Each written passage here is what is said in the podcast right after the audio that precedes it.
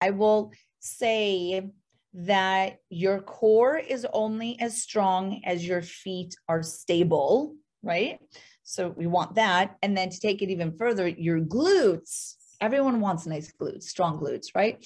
Your glutes are only as strong as your core is stable. So now we have this connection. So if you want, you know, the six pack abs, you really should be strengthening your feet. If you want a nice, tight, strong glute or backside, yes. you need strong, stable core. So when people understand that connection of the body, mm-hmm. it really takes fitness and training to a different level. Yes. And it, it makes it much more integrated versus, okay, I'm doing my crunches and then I'm gonna do my bicep curl. Like they start to realize this integration of the human body that when you start to integrate exercises, you're so much stronger. Welcome to Body Sculpt of New York, Six Weeks to Fitness podcast, where we hope to inform, motivate, encourage, and inspire you towards living a healthier lifestyle. And now, here's your host, the president of Body Sculpt of New York, Vince Ferguson. Hi, I'm Vince Ferguson. Welcome to Six Weeks of Fitness, episode 204. Thank you so much for joining me today.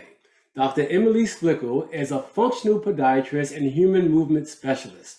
She is the founder of EBFA Global, creator of the Barefoot Training Specialist Certification, author of Barefoot Strong, and CEO and founder of Naboso Technology. With over 20 years in the fitness industry, Dr. Splichal has dedicated her medical career towards studying postural alignment and human movement as it relates to barefoot science, foot to core integration, and sensory integration. And here today on my Six Weeks to Fitness podcast to discuss foot awareness and barefoot training is Dr. Emily Splichal. Dr. Splichal, how are you today? I'm doing amazing. Thank you for having me on. Well, thank you so much for coming on my show. But before we talk about foot awareness, let's talk about Emily Splichal before she became Dr. Emily Splichal. Where did you grow up and what was your childhood like? Yeah, I am actually from North Dakota. A lot of people often say they do not know anyone from North Dakota, so I'm the first person they know. but yeah, so I grew up there, very small town, um, but I was always very much into activities. I was a competitive gymnast from the age of six. So movement and really barefoot movement is just part of my identity, part of who I am and how I look at, you know, connection to our body. It's because it started from a very young age. And then from there, I actually went to um, college in Minnesota in forensics. So my background, even though it's medicine and fitness, it was actually more like CSI and forensics. That's what I wanted to do. Moved to New York City. I was in New York City for 20 years. Actually moved to Arizona a year and a half ago absolutely loved living in New York City. And that's where I started my fitness career was uh, in Crunch Fitness oh, down on 42nd and 8th. That was where nice. I started. Nice. Nice. Wow. So what motivated you to become a doctor? Yeah, so when I was in fitness, I did both personal training and group exercise. I actually love group fitness. There's something very energizing. I feel like as much as I would give to the to the members or to the people in my classes they were actually feeding my soul so much more. Like i would just leave every class i taught so energized. Yeah. so teaching so many classes and doing the exercises yourself i started to break down my body. I was getting massive you know hip bursitis severe knee pain and was constantly in the physical therapy office. And i was like i can't as much as i love fitness and teaching classes my body doesn't have that longevity in it because of being a competitive gymnast for so long. I think I just was tapping out my body. So then that's why I started looking at graduate school and medical school is how can I combine my passion for movement and fitness, still stay within fitness, but then have this different degree that doesn't require me to use my body as kind of the, the tool for my profession. Mm-hmm. That's how I got into it. Wow, but out of all the areas of medicine that you could have gone into, you went into podiatry. Okay, and what was the reason for that? I don't know. Um, I don't know, she says. Yeah, yeah, yeah. So the the honest truth is that I was living in New York. Absolutely love New York. It was speaking to my soul at that time. Great, thank you. Got into fitness. It was the second thing that was speaking to my soul. And I felt at home in New York and I felt at home in the gym and doing fitness. So when I was looking at medical schools and graduate school, there is a podiatry school on 124th Street and Park, NYCPM, or the New York College of Podiatric Medicine. And I got accepted into that program and it allowed me to stay in New York and stay within fitness. So those were kind of my requirements. One, I didn't realize really what I was getting into. And initially I was like, ah, feet. Like I have to deal with feet every day. Yes. But then I actually started to connect it and create this niche and expanded really the way that I look at movement and fitness from this completely different perspective. So, in my opinion, now in hindsight, it was the best decision that I ever did and opened up my career and this way that I help people move better and stay healthy in a way that I don't think I would have been able to if I've been a chiropractor or a physical therapist or not so specialized as I am now. Hmm. Now, when, when, you talk about podiatry, some people get it mixed up with um, orthopedists. What's the difference between an orthopedist and a podiatrist? So podiatrist is it's a different degree. So we're both doctors. Right. A podiatrist is a DPM or a doctor of podiatric medicine. It's four years of medical school, mm-hmm. three years of surgical residency. An orthopedist is an MD or a DO. We'll just say MD right now. So a medical doctor that goes to traditional medical school for four years. And then they specialize in orthopedics, and then they specialize even further into foot and ankle orthopedics. Mm-hmm. Yeah. Your specialty is foot, foot, and ankle.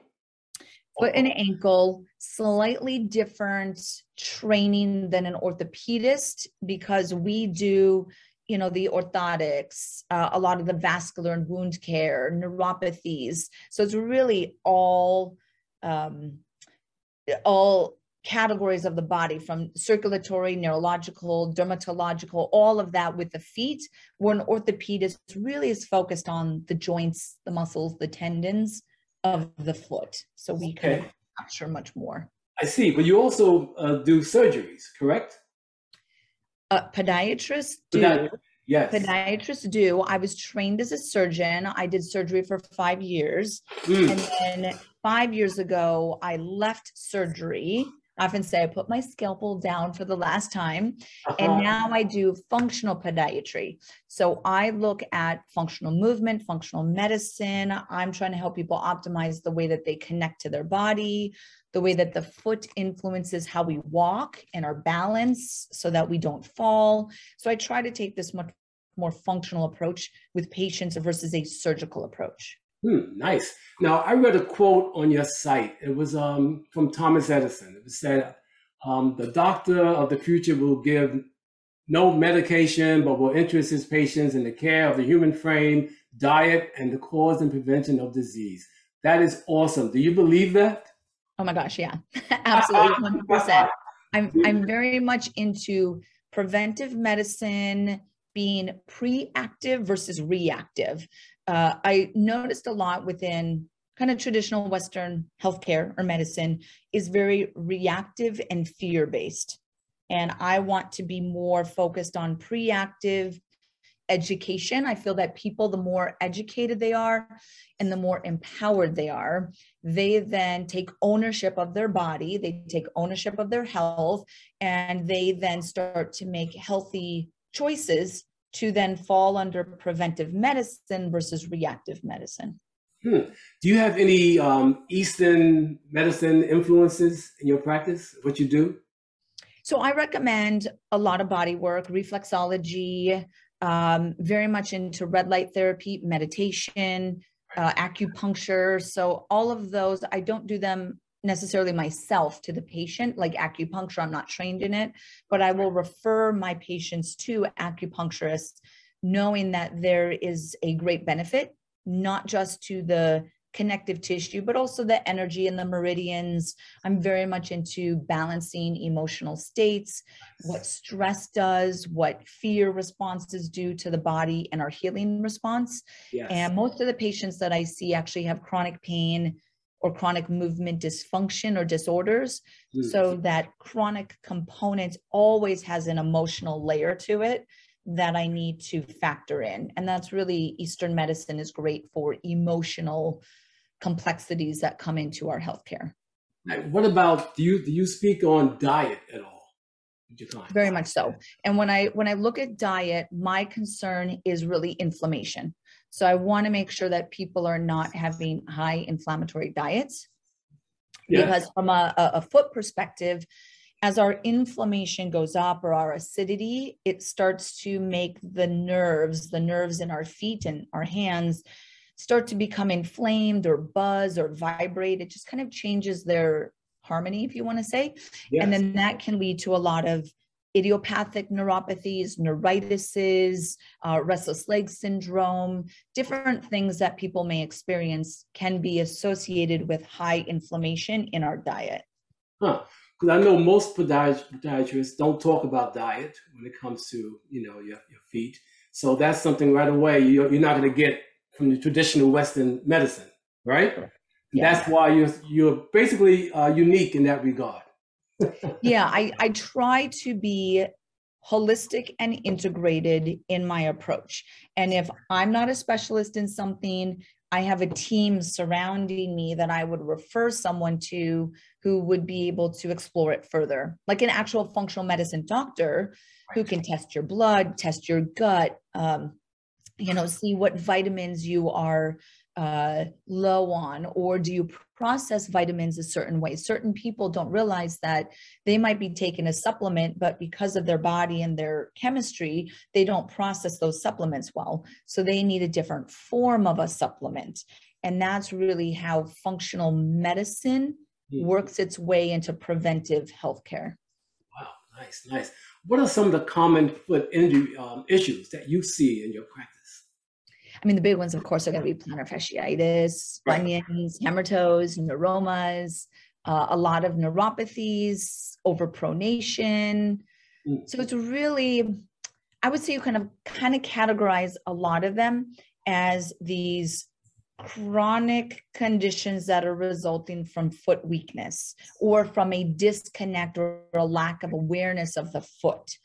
And oftentimes, the lack of awareness of our feet is because of shoes, or there's just not education around the importance of the feet that is prioritized within the healthcare system and healthcare education that people don't know what they don't know, right? So Yes. they then won't go to a podiatrist or think about their feet until they experience foot pain. And that's Yes. actually not how we want to do it. We want to be thinking about preventive, strengthen your feet, release your feet, think about your shoes, do exercises for your feet.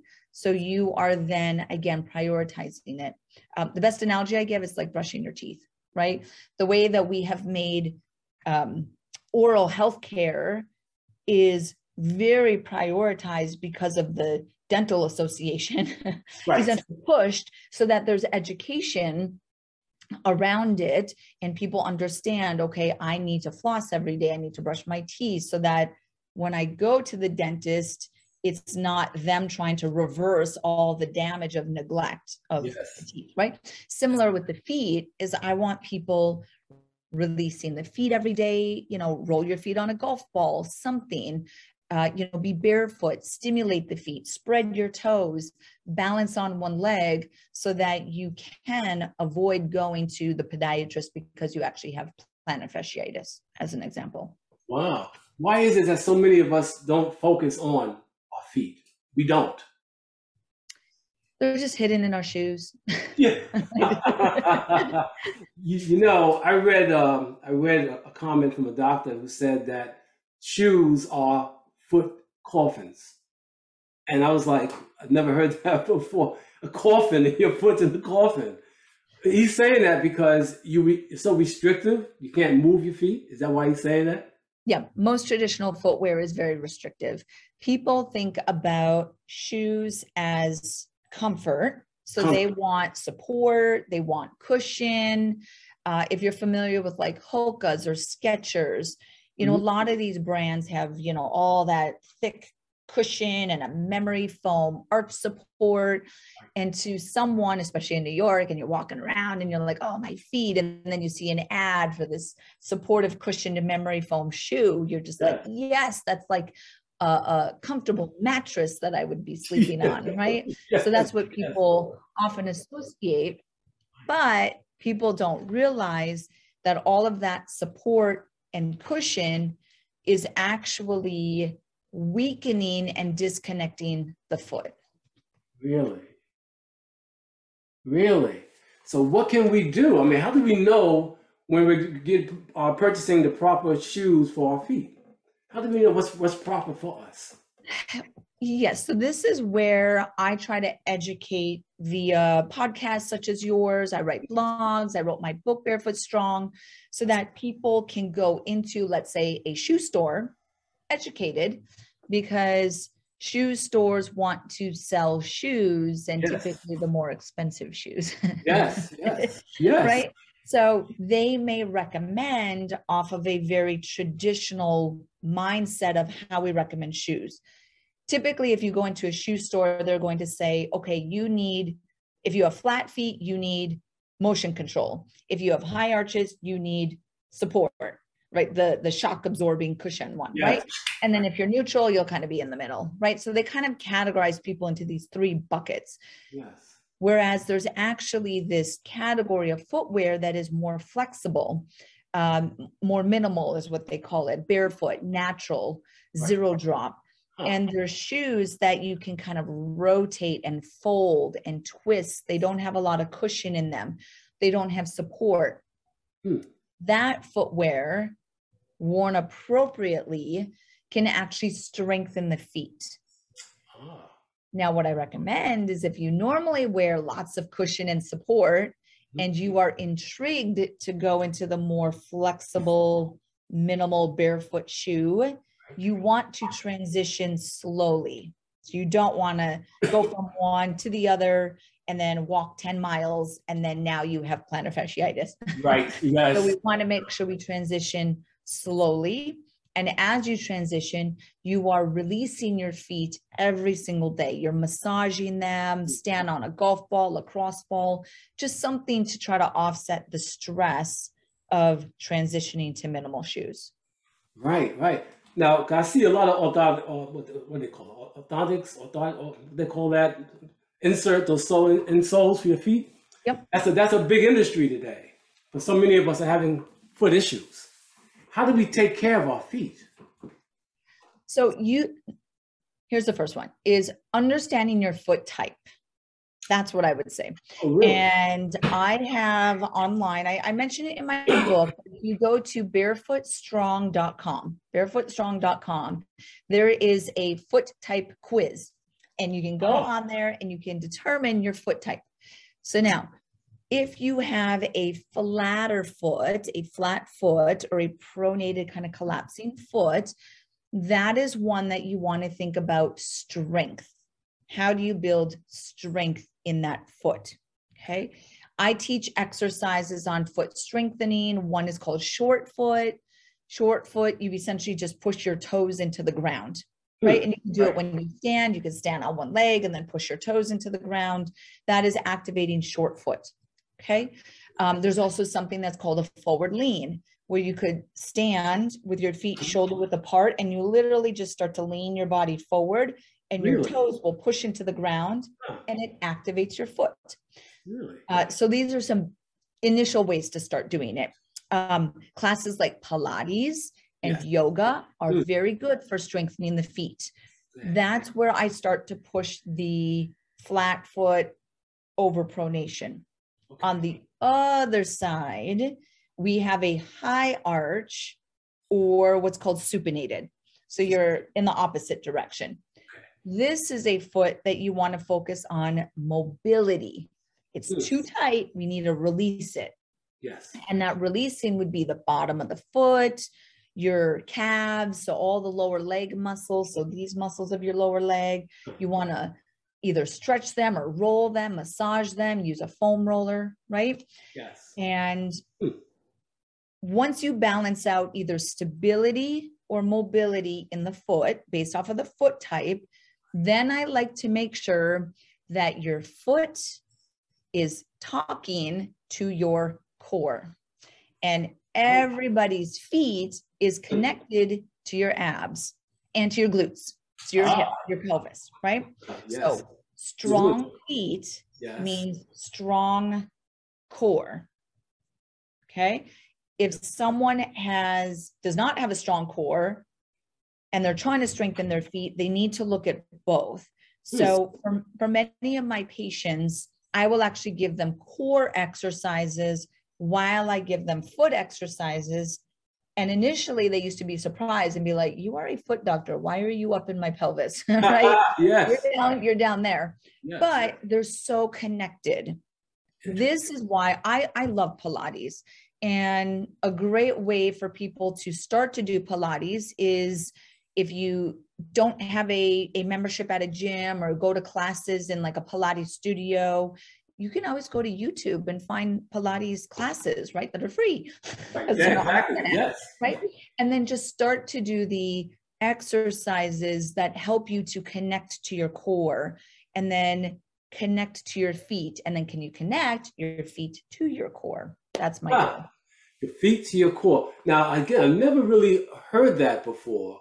I had no idea that, because I talk about flattened stomach, six pack abs, all that good stuff. I never talk about strong feet and, and six pack abs. You know what I'm saying? I never make that connection. That is amazing. So we need to now start talking about how strong is your feet, right? 100%. Yep. Unbelievable. And I will actually tell people, I will say that your core is only as strong as your feet are stable, right? So we want that. And then to take it even further, your glutes, everyone wants nice glutes, strong glutes, right? Your glutes are only as strong as your core is stable. So now we have this connection. So if you want, you know, the six pack abs, you really should be strengthening your feet. If you want a nice, tight, strong glute or backside, Yes. you need strong, stable core.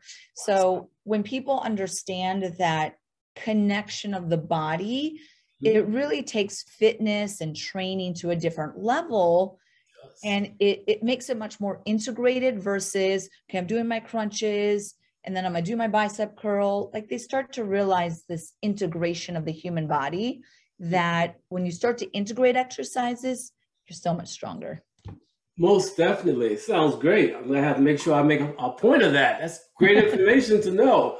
I think I'm gonna put this section at the very beginning of the uh, podcast. Yeah, there you Listen, if someone is obese or overweight, does that affect their feet? Well, yeah. So this is actually something really interesting. Is when I was in podiatry school at NYCPM, we actually used to go into the schools in um, Harlem, East Harlem, and we would do foot screens on the children because there's research that shows that if you have flat feet, pronated feet, Mhm. there's a correlation to decreased activity because flat feet are tired feet. Hmm. Okay. So if you have a child that is doesn't like doing gym class, right? Maybe they like are a little clumsy and they trip a lot, or they just it's a lot of work to move when you have flat feet that are tired feet Yes. then you're not going to move. So what what we were doing was we were essentially trying to screen children, get them orthotics as part of the school system, get them orthotics to support the feet so that they would feel more stable and then they would increase their activity and this was a a program to prevent childhood diabetes. So Hmm. that correlation is really important. So then that's where you could say, yes, if an adult, not a child, but an adult also has flat feet, weak feet, tired feet, Mhm. it's a lot of work to move. You're not going to move if it's a lot of work. So then that's going to contribute to increased weight gain and some of the diabetes and the obesity of what you're referencing. 100%. Huh. So maybe when I come across some obese clients, uh, we should ask them about their feet. yeah and and if any of the listeners are saying like i'm having a hard time losing weight or you know weight loss is my fitness goal right? Let's say that's their goal. Right. and they've never looked at their feet. They don't they've never thought of their foot in any way. And they're listening to this and they say oh oh my gosh my feet are totally pronating. Maybe that's why i get tired easily. That's why i can only walk so far and then maybe my feet start to get tired or they hurt. And then it's hard for me to lose weight or stay on like a walking fit program because my feet are what's limiting me and my ability to walk to lose weight let's say right? That's this is very common. I see this all the time. Yeah. and patients used to come into my office and just sit down and be like dr Splichal i am exhausted. Is it because of my feet? Right? Like they're physically exhausted. And i would look at their feet totally collapse and I'd be like 100% this makes sense right you either need to get in orthotics or strengthen your feet or maybe both Maybe right both. depending on the foot Right. And when it comes to strengthening your feet, you recommend, again, certain exercises to do that, right? Yep. Yep. And um, what are the what are some of the best exercises to do to strengthen your feet? you know again this is it's you I, I have tons of videos online about you know short foot balancing forward lean things like that. I'm always a fan that when you are new to doing these exercises to weave it into a class that already exists.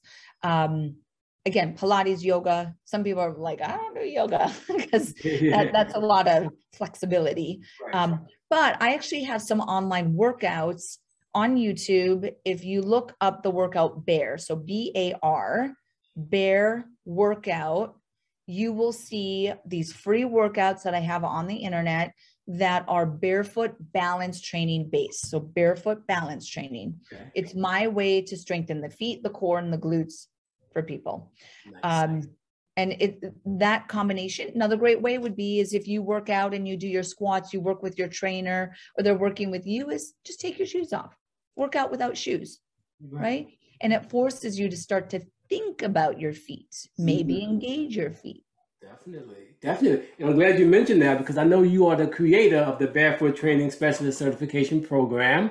And what is it about working out barefoot that's kind of like taken off? More and more people I find are doing it, considering it, and I'm hearing more and more about it. Why is that so powerful and, and uh, beneficial?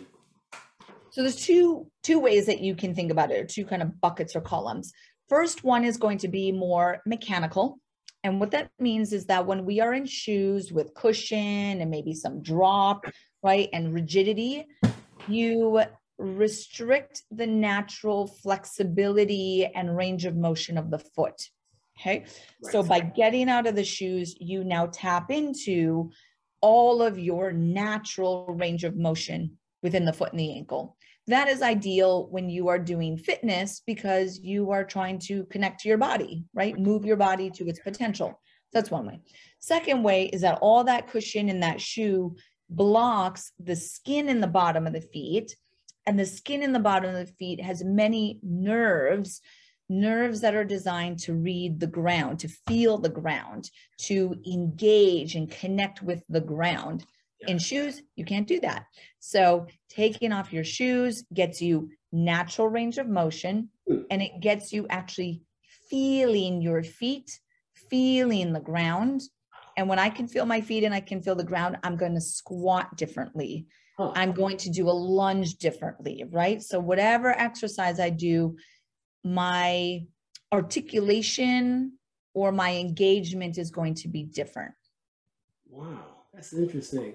And so, because I know when some people, especially guys, do squats, they'll put something underneath their heel, their feet, and they'll squat down. But you're saying that's not necessarily good for your feet or for your body. Right. So I would argue Mhm. instead of doing that is to try to get the natural range of motion right? So could you do myofascial work and release the calves so that you have the range of motion and you don't have to cheat by putting something under the heels right? Now is there a mechanical advantage or reason for doing that? Yes, Mhm. if you're trying to lift heavier. So this is where like Olympic lifting shoes, if you've seen like Oly shoes, right? They actually have a drop to them. They're almost like a not a high heel, but you know what I mean? Like a Yeah, little yeah, lift. yeah. And the reason why they do that is to get high enough potentiation of your muscles, you have to go deeper into a squat. You have to like drop the butt really low, right? Right. In order to do that, the I'll just say in the case Olympic lifting, the Olympic lifter has to be able to kind of cheat the ankle to drop the butt low enough. And that's why they have Olympic lifting shoes the way that they are. People, of course, take that into mainstream and they'll put little plates under the heels and Right, squat. I Right. get it. Just make sure you do it both ways. Yeah. Don't always do squats with your heels up. Do it both ways. Yeah. Yeah, yeah. But bare, but barefoot training. Now, do you recommend doing that actually inside of a gym? You know, there's weights there, there's other equipment there. I'm thinking about, you know, I'm thinking about a gym where there's other people. Is that Yeah. really that that makes sense? Can, can you do that and not injure yourself? Yes. So I actually, when I was living in New York, I lectured a lot at Equinox and oh. like pounded the door down of train without shoes, train without shoes, train without shoes, right? Like get into this natural uh, range of motion. And they actually changed their policy that you could be on the gym floor in socks. So Really? not totally barefoot, right, but we right, got right. closer. We got closer. So they actually approved that you could train without shoes on. Same thing at Crunch is I kept pushing and I worked for Crunch for uh, 20 years and um, kept pounding the door down, pounding the door down that you would actually see and they would allow people to train in socks. So they would wear the slides like the Adidas slide or something like that with the socks on and then they would Yes. walk around in the sandals, get to where they were going to lift the weights or do their squats, kick them off, be in their socks, do the squat, and then kind of put their their slides back on. Um, so yeah, obviously be smart. If someone Yes. is throwing the dumbbells or the kettlebells around, don't go by them. You don't want it to drop on your foot. yes, yes. What about outside? Have you seen people wear, you know, go outside uh, barefoot as well for that same reason because they want to be closer to the earth? 100%. And here's another fun bonus is that if you go barefoot outside on the earth, that is Yes. called grounding or earthing, which means that you can connect to the natural energy of the earth. That's what I'll say. Really, it's the polarity. Uh, I don't want the listeners to be like, what? This girl just went over to the other side no. but um, we we age from inflammation. I had said that earlier, right? We age from acidity. So you could think of that like a positive charge. The earth has a natural negative charge to it. We are magnets, right? yes, So when you earth, you are essentially canceling out or balancing out the positive of the inflammation in the body. So that's where people from like a holistic approach will say that grounding and earthing is very healthy for you Yes. because it combats some of that acidity. It also is very good for circulation, circulation to the feet, and it also helps you to match the circadian rhythm of where you are. So a lot of people will say when you travel or you fly, like a significant difference in your different time zones to then earth or ground and get onto the circadian rhythm of where you are now at, like the new country or or whatnot. Right, right. So for most of us, we're not going to go out and say, okay, I'm going to go out to the gym. I'm going to walk barefoot. I'm going to go outside, walk barefoot. But could we do? Could we do um, at home? Could we walk around barefoot at home? Yeah. And then you go out, you put your shoes on, do whatever you got to do. But it's a little something better than nothing. Is what I'm trying to say. Yes. So I recommend at least 30 minutes of barefoot stimulation every day, 30 minutes.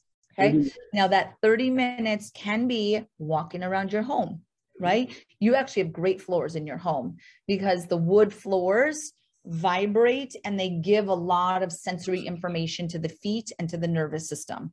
So I absolutely love that. Where I now live in Arizona, where it's very hot, Yes, everyone has marble and tile. So the flooring is very different in homes in Arizona versus homes in like New York City, where it's going to be the wood floors. Yes, yes. All right. So you recommend that walk around for 30 minutes uh, because I'm going to start doing that. Yes. 30 minutes of barefoot walking. In fact, even if it's in the morning when I get up, whatever it is, 100%. I'm going to do that. And the benefits from doing that is going to be what? Is you waking up the nerves in the bottom of the feet when you walk and you feel impact forces. The impact forces are stimulating to the muscles in the feet. So you actually strengthen the muscles of the feet when you walk on surfaces such as wood that vibrate and give you information. Information. Information. Yeah, like stimulation. Yes, not inflammation, but information, right? Info, yeah, info. that is so that is so cool. Now I know you're the you're the CEO of Naboso. Now let's talk about that and what your company is doing to make a difference and an impact in the society with your your expertise that you have. Yes. So I launched Naboso four years ago, and we are a sensory product line. I'll show you one of our, our products. So this is our insole.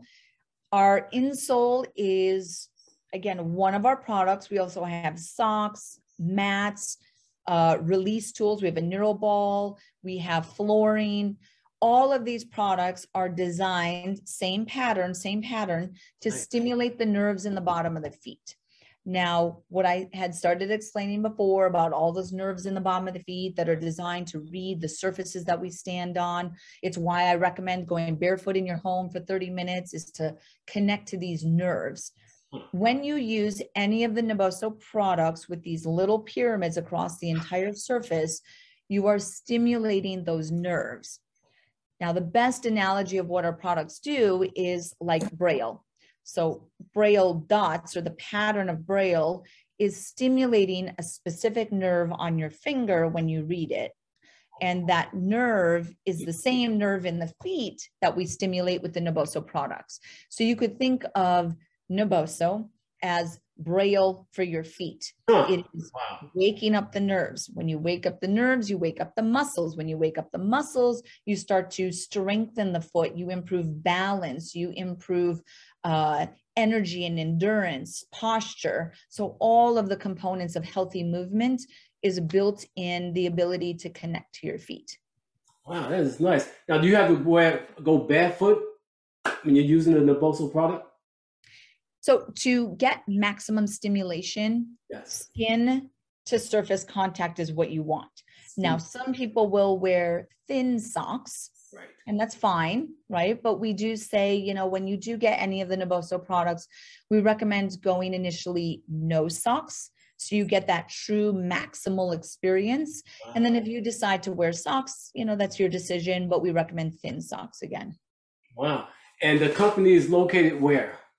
So we ship out of Arizona, out of Phoenix, Arizona, and our website is naboso.com, N A B O S O.com. Our products are on Amazon as well. Uh, we do have some resellers uh, kind of around the US, actually around the world. Uh, we have some that are based in New York. Uh, Gnosis is a physical therapy center, 23rd and 7th, and they sell our products. Yeah. And you only been around four years so far. Four years. It's a relatively young company, right? Relatively. Yeah, four years sounds old, but that's young in company. It is. Oh, most definitely. and you ship worldwide, is that correct? We do, yeah. We have distribution all around the world. Uh, and really, one of the most powerful categories that we're in is the medical space. What we do for the medical space with our products is think of someone who might not be able to feel their feet because of neuropathy or they had a stroke, they have MS, Parkinson's, things like that. If you use our products under a foot that has decreased sensation, we say it's almost like turning the volume up to the noise of the foot so that people can feel their feet again. So we actually have many pilot studies. We're doing various research studies now with different types of neuropathy to help people feel their feet again even though they say otherwise their feet are numb, they can't feel their feet, they have decreased balance. We're using our products to help people feel their feet again, improve their balance, reduce their falls, improve their independence because now they feel confident to walk again. And that's a really important part of Naboso and what we do. It's amazing. Where do you see Naboso in the next five years? Uh, I would love to see that we are going through this FDA process. So our insoles and our socks are going through the FDA. Oh. That if those can be picked up and approved by the FDA and the insurance companies, I want to make our products more accessible to certain medical conditions that they don't have to, you know, put the cost out themselves. The insurance will cover it. That's a really important part of our growth. Yeah. Is, is that aspect. Um, and then we have some new products that we're developing that are in more the consumer space yeah. that are trying to make um, balance and foot training. We have some different socks that we're developing, other release tools to just further expand the public awareness of feet yeah. and feet as it connects to the brain, like the mm. nervous system. Um, I consider our feet the gateway into our nervous system, into our brain. Yeah. The more that we can feel our feet, it literally does so much for the brain just from emotion, intelligence, cognition, mm. movement. It's it's really powerful. That's very powerful, and it's and it's huge, especially if you can show that those benefits. I mean, that's what it, that's what that really is amazing. And getting the FDA approval is important. Yeah. Right to your company, but uh, and you have a lot of testimonials, I would imagine too. We have many, yeah. So if people are curious, I tell people like, you know, don't listen to me. I I share and will communicate those testimonials to anyone who calls or is uh, curious about our products. But I tell people go to our website. Um, again, naboso.com. Under every product, you will see dozens and dozens of testimonials where someone may say, I have neuropathy. This is my experience with the product, and it's a genuine uh, experience that people are able to read. Um, they trust it. I want people to trust our products. Yes. So, trust and transparency and honesty and education and empowerment, those are the values of Naboso. Those are my personal values as well. Is I want people to feel confident in a product that they are new to learning about so that they can, you know, feel confident to try it because it can it can really change someone's life if they can connect to their feet again. Oh. and i want them to feel confident trying our products. I believe that. That's amazing. That, that really truly is. And now if someone wanted to contact you directly i know you're in arizona how can they do that? So i'm on instagram. That's probably one of the easiest ways to engage with me. My instagram handle is dr emily dpm so again, Dr. Emily DPM on Instagram. My podiatry page is my name. So dremilysplichal.com. Um, I will make sure I send you that URL. And then I have many different websites that um, bring out that education. Barefoot Strong was one of them. Uh, my book, Barefoot Strong, is on Amazon. And then uh, my YouTube, if someone just went to YouTube and typed in Dr. Emily Feet, you huh. will get hundreds of videos really? of education and exercises. I try to make some of them shorter, a little bit, you know, more advanced knowledge, just to like kind of feed people in a variety of ways. Wow, wow. And do you do virtual consultations? 100%. Yep. Yep. So I have my license is in New York and Arizona, but I see patients all around the world through telemedicine. So they can set that up on my website and then in person, obviously, I'm in Arizona. Wow. How do you manage your time? I'm just throwing this uh, that one out. How do you manage your time? It's amazing. Very, very efficiently. Yeah. I uh, have to be extremely streamlined in my schedule because I am going from podcasts to patients to CEO stuff to wow. uh, writing and lecturing. But I love what I do and I love to hear the feedback that people share of how it helps them. So if any of the listeners try anything, please share with me how it how it helped you. Oh, most definitely. Again, not to take much of your time, but this has been amazing. You've given so much value to my podcast, to my listeners. And uh, I can't, can't wait to share this information, Dr. Splichal. Let me say on behalf of my organization, Body Scope of New York, and my Six Weeks of Fitness podcast, I truly want to thank you for coming on this show today. Oh, thank you so much. It was a pleasure. Oh man, to my listeners, and my viewers. I hope this program was encouraging and informative and inspiring. I know it informed, gave me a lot of information and inspired me. And I hope you continue to tuning in to my Six Weeks of Fitness podcast. And if you have any questions, comments, or suggestions for the show, please leave them in the comment section below. And don't forget to subscribe so you don't miss any future episodes. And remember, we don't stop exercising because we grow old. We grow old because we stop exercising. Right, Dr. Emily? Yes.